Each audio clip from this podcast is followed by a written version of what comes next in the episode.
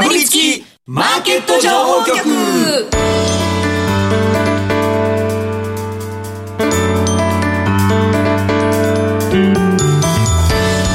金曜夕方はラジオにかぶりつき皆さん1週間お疲れ様でした。進行役の八木ひとみです。さあ今回はこの方々とお送りしてまいります。スパローズ大和和孝さんそして本日のゲスト岡三証券投資情報部シニアストラテジストの竹部力也さんです。よろしくお願いします。なぜついに？大和さん私が喋って言い出してる時に話して。た話しちゃってすいません。世間話。舐めてるわけじゃないです。完全になんか緊張感ないよね。全くなかったです。びっくりしちゃいました。あの竹部さんのセミナーに参加した人のコメントが来てたんであ先週も言ってましたっていうのを伝えてました。ね。最後に一本締めをしました。あのねひどいね私もねことしてるんですか？最後ね、いやみなまあ、今この時間帯でもいいんですけどね皆さんお手を拝借して、あの末永く勝って勝って勝ちまくっての,、えーあの江戸はね関東はね関東一丁締めって言うんですよ、一回だけでほら時間もまあ気も短いから一回えーすぐに。だから今も今もね321でしますよ。よーこれね、はい。ほら皆さんのさベクトルを合わせたいわけよ。なるほど。勝つっていうね、はい。今瞬間的にもう日本中駆け巡ったからね、はいみんなで勝ちましょう。これ共有をねラジオ日記を通じて出したかまあ出したかったっていうかこの間のセミナーはセミナーで一本締めって珍しいなかなかないですよね。なんか昭和な香りがすごい。だってだって平成元年組だもん。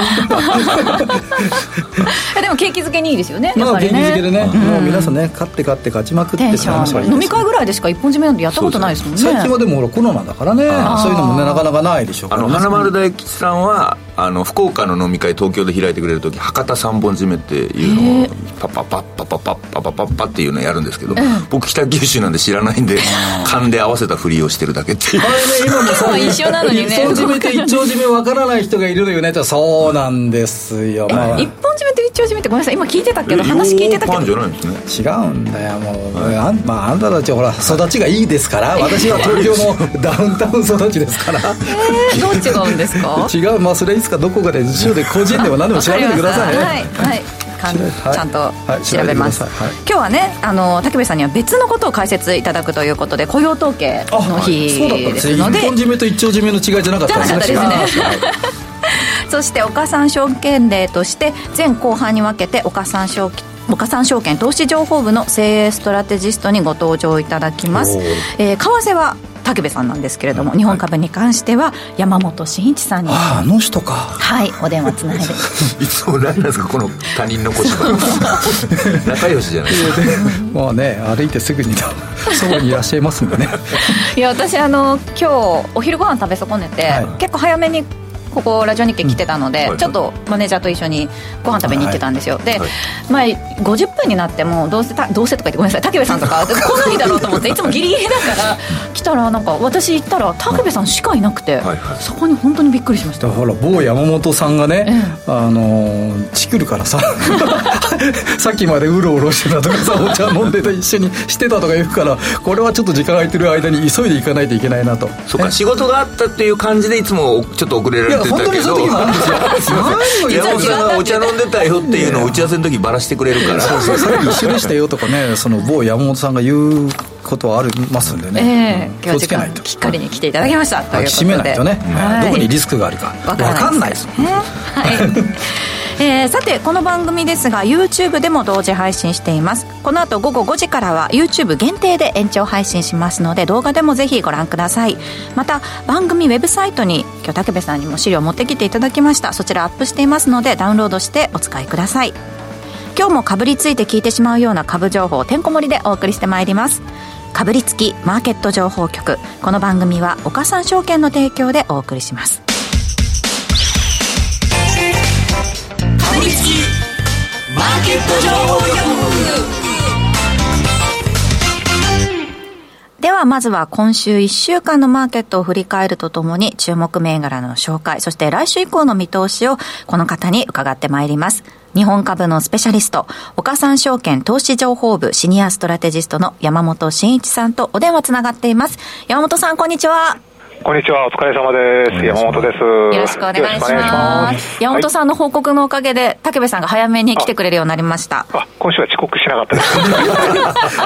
またまた。またまた何を言ってるんだか、もう常にもう、ねだんだん声がちっちゃくなってきました。そうはい。さあ、山本さん、今週の日経平均なんですけれども、終値27,509円46銭ということで、先週末に比べて126円90銭のプラスとなりました。やっと27,500円台終値で超えてきたといった印象ですね。そうですね、なんだかんだで、えー、8回目のトライということで、まあ、ようやく終値で2万7500円、えー、回復してきております。まあ、ここはほとんど 動いてなかったんですけれども、うん、まあ、あのー、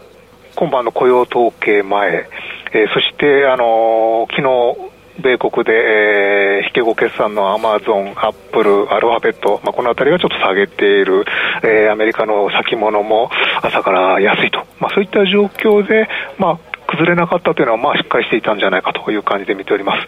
えー、ただ、日経金、今週で4週連続上昇というところですけれども、はい、えー、トピックスはまあ週間マイナスになってしまいましたので、えー、そうですね、値下がり銘柄数も直近3日間すべて1000銘柄超えている状況ということですので、まあ、全般が買われているといった状況ではないのかと感じですね。やはりネガサハイテク、まあ、ナスダック強いんですので、ネガサハイテク、まあ、そういったものが押し上げているということと、あとはそうですね、まあ、半導体あたり、まあ、国内の半導体結構決算自体は良かったですので、はい、まあ、そういった決算材料も含めて個別物色が非常に強かったのかなという感じですかね。はい。そういった傾向は東証プライム市場の騰落率見てみても現れているということで、上昇目立った銘柄の中で注目どういったところになりますか？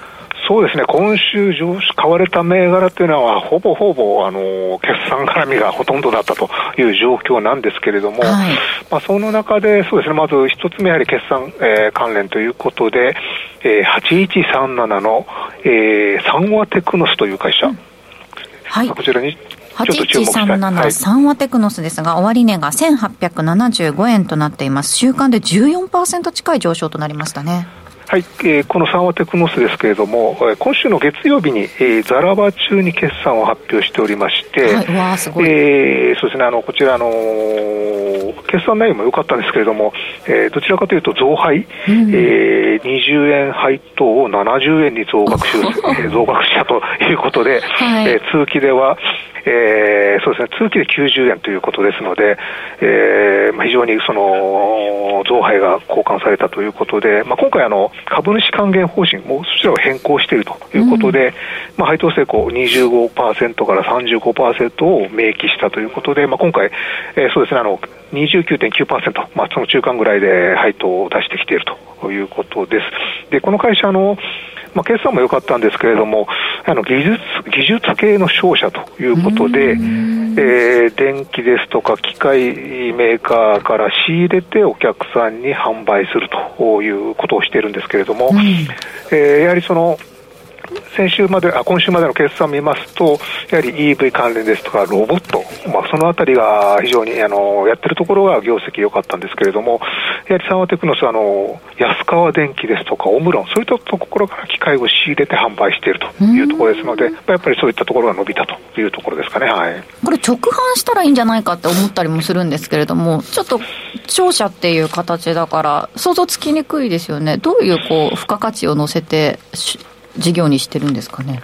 確かに直販してるところもあるんですけれども、はい、やはりお客さんに合わせたそういう設備、あの機械とかを選んでくれると。うんそういった技術サポートもしてくれるということで、まあ、お客さんにとっては非常に便利なのかなという感じで、まあ、あのこういう機械機械以外でもやはり半導体商社っていうのも結構日本にはたくさんありますので、はい、そういったやはりその中間といいますかねそういったサポートをしてくれるというのは非常に結構あの、うん、非常に、あのお客さんにとっては非常にあのいいのかなという感じですね。はい8137三和テクノスですが、えー、高いところで1月31日に1940円まで上昇し、昨年来高値を更新しました。終値1875円です。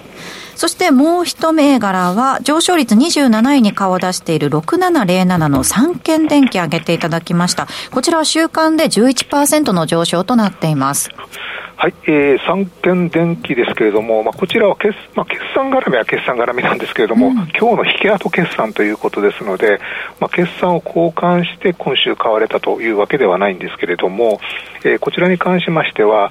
えー、米国に、えー、アナログアレグロ、アレグロマイクロシステムという、えー、ナスダックに上場している会社あるんですけれども、はい、まあ、そちらが、まあ、連結子会社ということで、えーまあ、1月の31日に決算を発表し、その子会社が発表して非常に良かったと。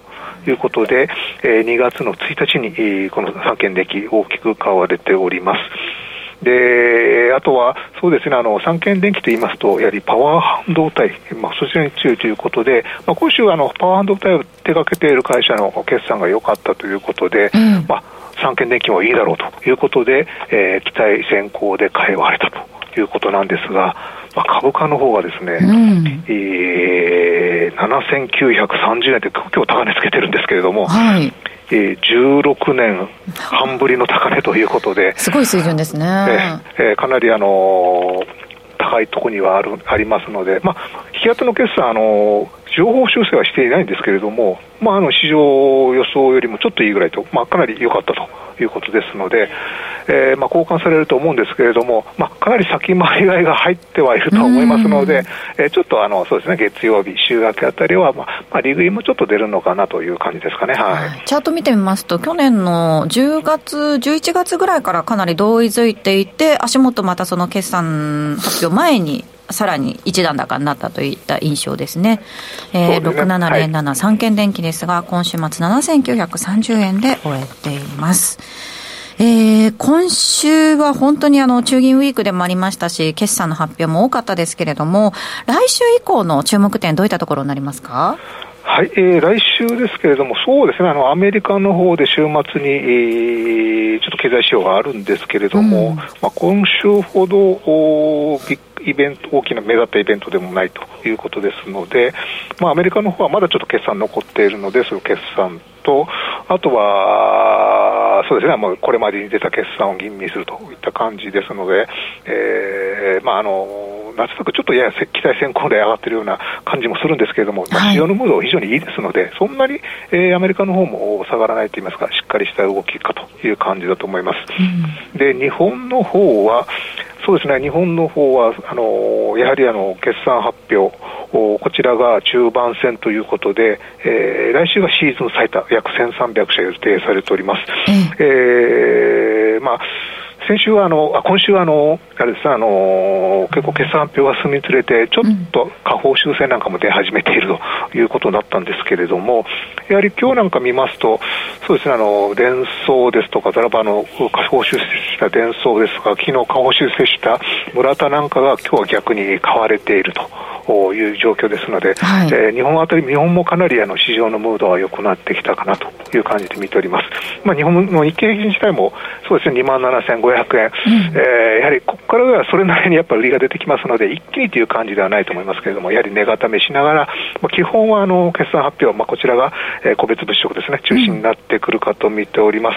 うん、で、今週はやはり、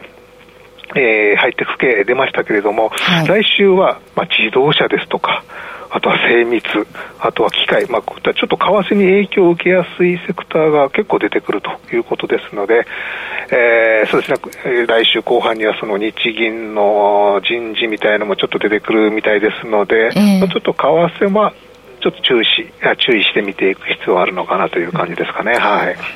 そういった中で山本さんが注目されているのはどういったセクターになりますか？そうですね、今、決算の話、散々したんですけれども、はい、注目しているのは新興市場です。新興市場、はい、あの先ほどもね、お話ありましたけれども、マザーズ指数、今週強かったですもんね。そうですね、指数の中で今週一番強かったのがマザーズ指数ということで、えー、そうですね、800ポイント、結構2か月、まだまだ届いてないですけども、800ポイントがちょっと見えてきたということで、うん、えー、今週、新興市場も非常に良かったと思います。で、まあ、新興市場もあの決算発表、全然関係ないわけじゃないんですけれども、はい、あのー来週今週来週の10日、2月の10日、13、14、まあ、このあたりに結構集中しているということで、うん、あまりまだその決算を手がかりに乱高下する、乱高下といいますか、激しく動くといった状況ではありませんので、まあ、比較的、あのじっくりできる銘柄がいくつかあるかと思います。で、その中で、えー、7月決算ということで、もう決算であのぶらされることはないんですけれども、はい、えー、9556のイントループという会社、まあ、こちらに注目しております9556イントループですが、今週末、7440円で終えています。えー、こちらのイントループなんですけれども、えー、フリーランスのプロフェッショナル人材を活用して、まあ、コンサルティングですとか、まあ、システム開発支援を行う会社ということになっております。なるほどでそうですねあの去年の7月上場したんですけれども、公募割れスタートだった銘柄なんですけれども、まあ、その後はまあほぼほぼ右肩上がりで推移ということで、まあ、非常に綺麗なチャートをしておりまして、はい、えー、そうですね、あのー、あまりそこまで派手に動く銘柄ではないんですけれども、まあ、比較的安心して見て見てられるということで、はい、綺麗な右肩上がりのチャートとなっています。はい、9556イントループですが、今週末7440円で終えています。えー、2月1日、今週の水曜日に7830円まで上昇する場面がありました。そしてもう一銘柄。はい、もう一銘柄は、えー、ちょっとコード番号近いんですけれども、9558ジャパニアスという会社です。はい、9558ジャパニアス、終値3380円です。こちらはどんな銘柄なんでしょうか？はい、えー、こちらはソフト開発ですとか、まあ、ネットワーク設計などの、まあ、技術技術者を企業に派遣したり、まあ、自宅開発の受けを行う企業ということで、ちょっとあのイントループに近いようなあ事業内容なんですけれども、うん、まあ、非常に大手メーカーのプロジェクトに、えー、参加していて、結構上場企業との取引が多いということで、えーまあ、あのグロス市場なんですけれども、PR 結構控えめということで、まだまだ上値余地あるんじゃないかと思います。まあ、こちらのジャパニアスに関しましては、えー、初値人気結構高かった銘柄なんですけれども、はい、えその後、ズドンと下げまして、えー、結構低迷したんですが、まあ、今年その後、あの右まあ、こちらもその後、じりじりじりじり上がってきまして、はい、えー、今年に入って昨年、えー、上場直後の高値を抜いてきたということで、うん、まあ、こちらも非常にいい、綺麗なチャートをしている銘柄ということで注目できるかと思いますね。はい。えー、こちらは今日3510円まで上昇して上場来高値をつけています。ここまで岡三証券投資情報部シニアストラテジストの山本慎一さんにお話を伺いました。山本さんありがとうございました。はい、ありがとうございました。こ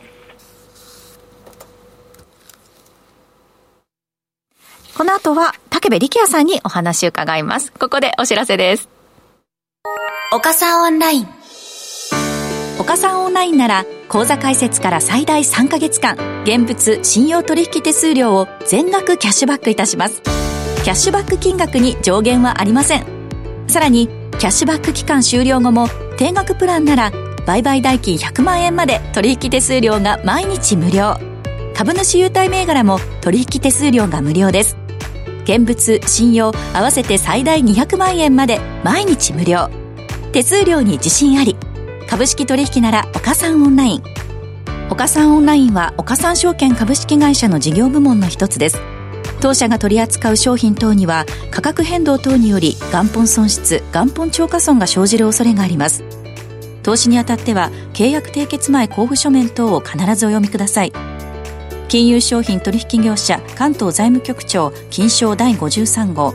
岡三証券株式会社。りつきマーケット情報局。では、ここからは岡三証券投資情報部シニアストラテジストの竹部力也さんにお話を伺ってまいります。えー、今週は諸外国で相次いで政策金利の発表ありましたし、また2月といえば、次の日銀総裁人事も公表されるなど、まあ、為替にとっての材料というのが結構ねたくさんあるかなといったところなんですけれども、ここから先のマーケットの方向性どうなっていくのか伺っていきたいと思いますがまずは足元のイベントですね、はい、雇用統計なんですけれども、はい、はい、見ていきましょう、はい。えー、資料の YouTube の方ね、合わせてご覧になっていただければというふうにして思います。えー、今夜の雇用統計でございますけども、ポイントは1点、えー、労働需給の主観として、インフレの圧力に、インフレ圧力につながるのかどうかというところでしょうかね。はい、雇用状況が強ければ当然サラリー上げなくちゃいけないよねと、企業負担と言っても、まあ、賃金上げなしいけませんから、うん、それがインフレ圧力につながるよねというところですので、えー、先日のパウエル FRB 議長、まあ、正直な話、いろいろ、あの、内容見ましたけど、結局、玉虫色でどっち、何なのっていう話で、私のレベルじゃ理解できません。ただし、マーケットの、まあ、えー、いいとこ取りってんでしょうかね、えー、結果としてというところでの多分、攻めだったのかなというふうにして見てはいるんですが、まあ、その、パウエルさんのご発言をっていう言い方だけで捉えるならば、おそらくでしょうけども、お物価の上昇が収まっていく過程が始まったというようなことをおっしゃっていた。まあ、そうしたところでちょっとずつだけども収まってきてるよって、そうした状況の中でこの矢の雇用統計の結びつけて、賃金の伸びが落ち着いてるのかどうかなんですが、じゃあ今夜の雇用統計単体で見たときにどうなのか、えー、FOMC の他にですけども、雇用動態指数といって、ジョルト指数っていうのがあるんですけどもね、はいはい、これ結構強かったんですよ。うん、で、あとは1月、失礼、新規失、えー、新規失業権申請件数。これも低水準なんですよ。うん、ってことはやっぱり需給強いのかというところなんですが、一方でオートマチックデータプロセッシングは、まあこれ最近ね、あの、いろいろデータの思考を変えてますんで、どこまでがいいのかわかりませんけども、ちょっと悪かった。で、ISM 製造業指数も、えー、3ヶ月連続で50割れ、製造業の方もちょっと悪い。で、それと合わせてですけども、チャレンジャー社差というのがありますけども、1月の雇用削減、えー、これ、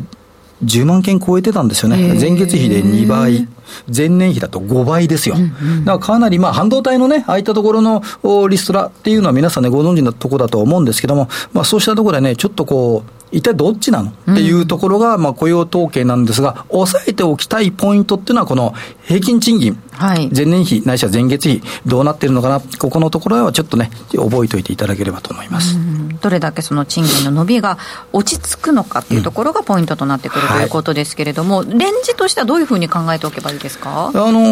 ー、シンプルなんですけども、128円台の、まあ、半ばから後半でしょうかね、今日はね、うん、今動いてますけども。次の資料いきましょうか。ね。えっ、ー、と、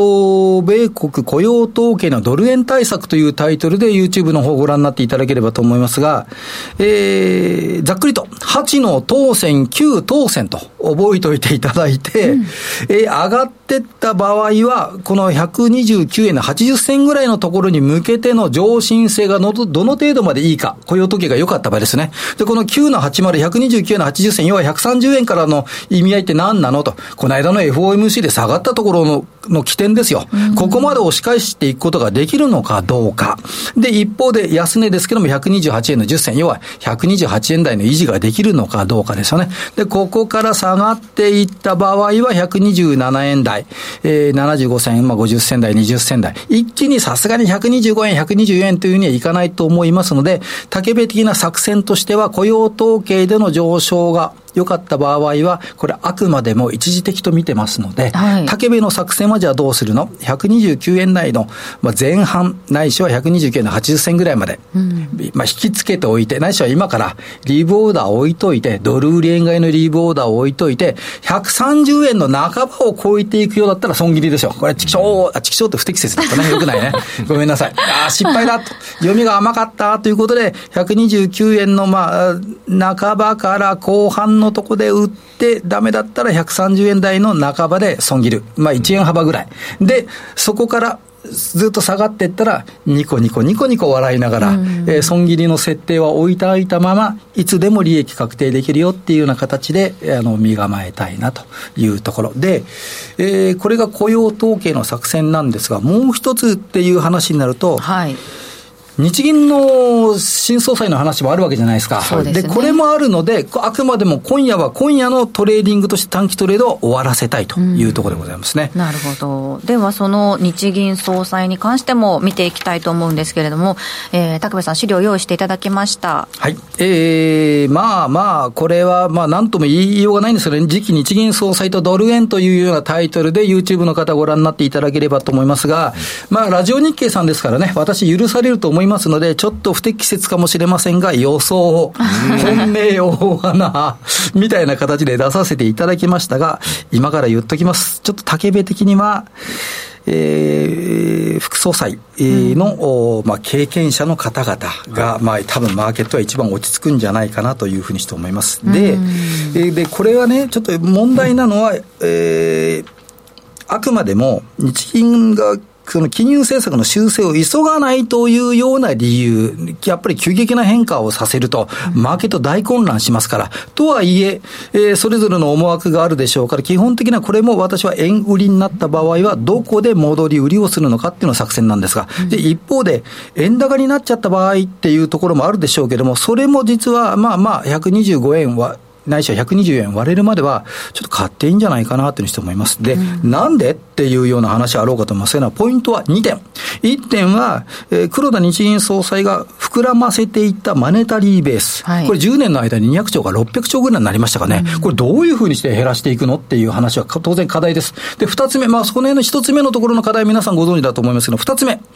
これ、今度の日銀の総裁って2023年から2028年なんですよ。うん、5年間。5年間ですね。で、このえー、間にですね、ご存知のところ FOMC はついこの間まで利上げをしていたけれども、先日の FOMC は利上げが今度は停止になる、ないしは利下げするって話をしてるわけでしょ、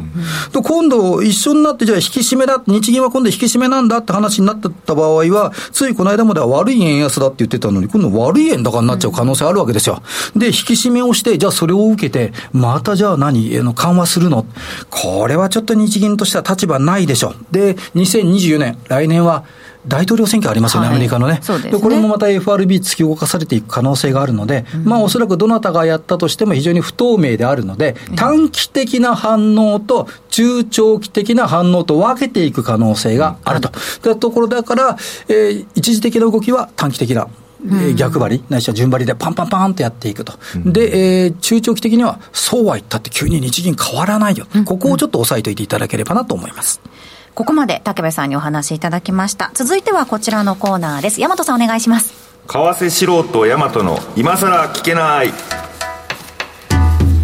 はいここからは武部さんご出演の時に大和さんからどうしても聞いておきたい率直な疑問ぶつけてもらいます、はい、お願いします。このその日銀総裁のこの、なんですか、本命とか、対抗とかの方たち、誰に決まったら円高に向かって、誰に決まったら円安に向かうのかっていうのをシンプルに教えておいてもらいたいまた延長線上で言おうと思ったんだけども、さすがに山本さん突っ込んできますわね。はい、あのー、上上位3人の方、この雨宮さんとか。ですね、このお三方、基本的にはアベノミクスサポートしてた方々ですよ。はい、で、誇示をしてらっしゃるという噂もございます。はい、で、どなたかとは言いませんけれども、官房長官、まあ、えー、岸田派の方々が推しているという方もいらっしゃいます。だから上位3名の方は円安なんでしょう。うあえて申し上げると、山口さんとかでしょうかね。はい、白川総裁の時の副総裁。黒田さんの前の日銀総裁の、ね、えー、要は民主党当時の時の任命された方なんですよ。これは今、現政権が良しとするのかどうかでしょうね。